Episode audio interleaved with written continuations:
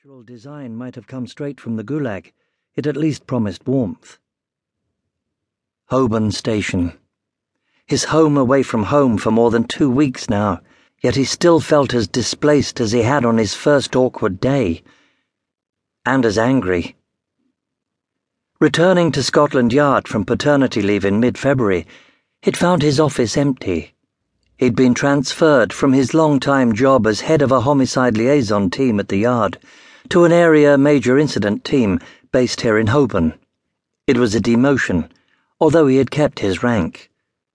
There had been no warning and no explanation.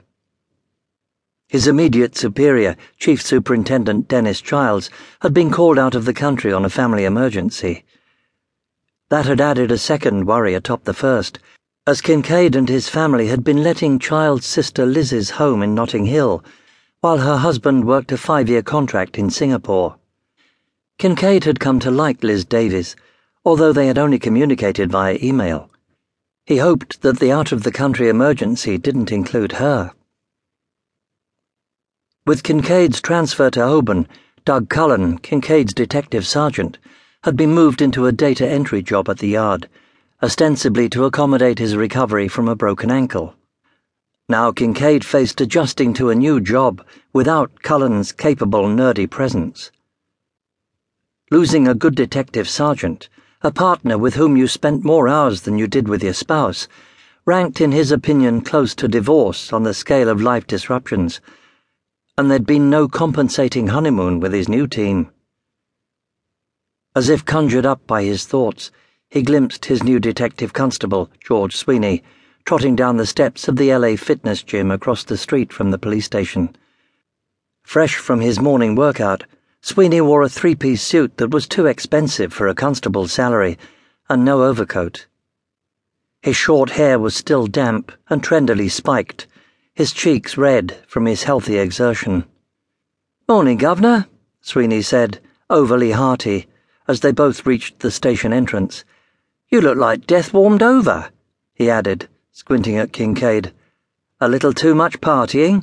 Sweeney added with a wink, and what came much too close to a nudge. By God, the man was irritating. Sick child, Kincaid said shortly. Their three year old foster daughter Charlotte had a bad cough, and he and Gemma had taken turns to sit up with her. Oh well, Sweeney shrugged. That means the day can only get better, right, Gov? Kincaid felt a sting on his cheek, and then another. The lowering sky had begun to spit sleet.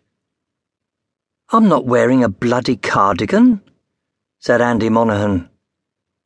His face was set in the mulish expression Detective Sergeant Melody Talbot had come to recognize in the less than two months they'd been a couple. It had taken all her powers of persuasion to get him into the trendy clothing shop in Soho. As Andy studied himself in the mirror, she crossed her fingers behind her back. At least he hadn't taken it off. He lifted a lapel, his lip curling in distaste. I look like somebody's granddad. All I need is a regimental tie. In his late twenties, with rumpled blonde hair, dark blue eyes, and a face that might be thought pretty, if not for its intensity. Andy looked like a rock star girls would swoon over. You roll up the sleeves and wear it with a white t shirt and Levi's, Melody insisted. And you certainly don't look like my granddad. He refused the flirtatious bait. I look like Liberace's granddad. The damn thing is baby blue. No rhinestones, though, she said, grinning and it brings out the colour of your eyes. Besides, Melody added, going in for the kill, you can't possibly let Poppy outdo you. Trust me. Andy gave her an assessing glance. You're the woman who wears super detective suits to work. I should trust your fashion advice? But his mouth had relaxed, and there was a hint of a twinkle in his blue eyes. If I buy it, will you come to the gig? I'll be there. I promised I'd come. The gig in question was late that afternoon in the main concourse at St Pancras International, part of a March festival featuring hot indie pop and rock bands. There would be live radio coverage.